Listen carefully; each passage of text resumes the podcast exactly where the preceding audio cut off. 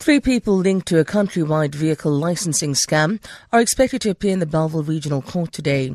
They face charges of corruption totaling thousands of rands.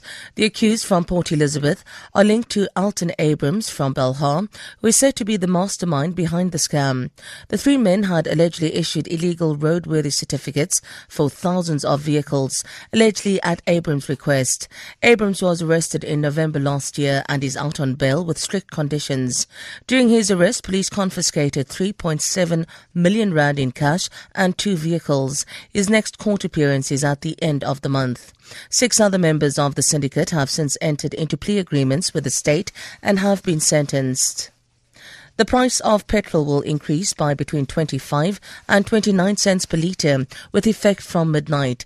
The Energy Department says the price of diesel will rise by forty-two cents per litre and that of illuminating paraffin will go up by thirty-nine cents per litre.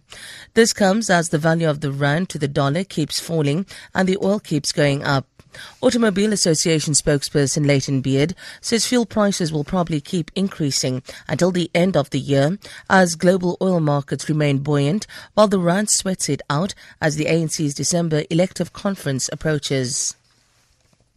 The presidency has refuted the D A's claims of a meeting between senior S A B C staff and President Jacob Zuma's office. D A spokesperson Pumzele Van Damme said senior S A B C staffers were reportedly summoned to the union buildings yesterday for a suspicious meeting. She questioned the timing of the meeting, saying it comes amid a delay of the S A B C board appointment.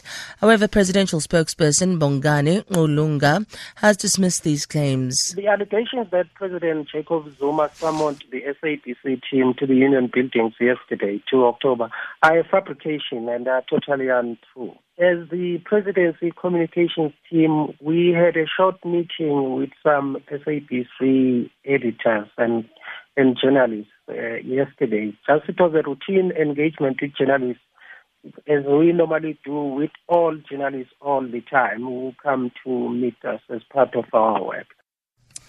Researchers in Britain are running what they call a world-first trial of a new universal flu vaccine. About five hundred volunteers aged sixty-five and over will receive an experimental jab designed to work against most types of flu. The B B C's Michelle Roberts reports. Immunisation is the best defence we've got against flu, but it's not always effective, particularly in people over sixty-five. Older people's immune systems can be weak, meaning their bodies may not respond well to the jab. Researchers from Oxford University believe using an experimental new type of vaccine alongside the current one could help. Its action is novel, encouraging the body to mount an attack against stable, unchanging proteins deep within the flu virus. The rand is trading at thirteen rand sixty-two to the dollar, eighteen rand five to the pound and fifteen rand ninety-four to the euro.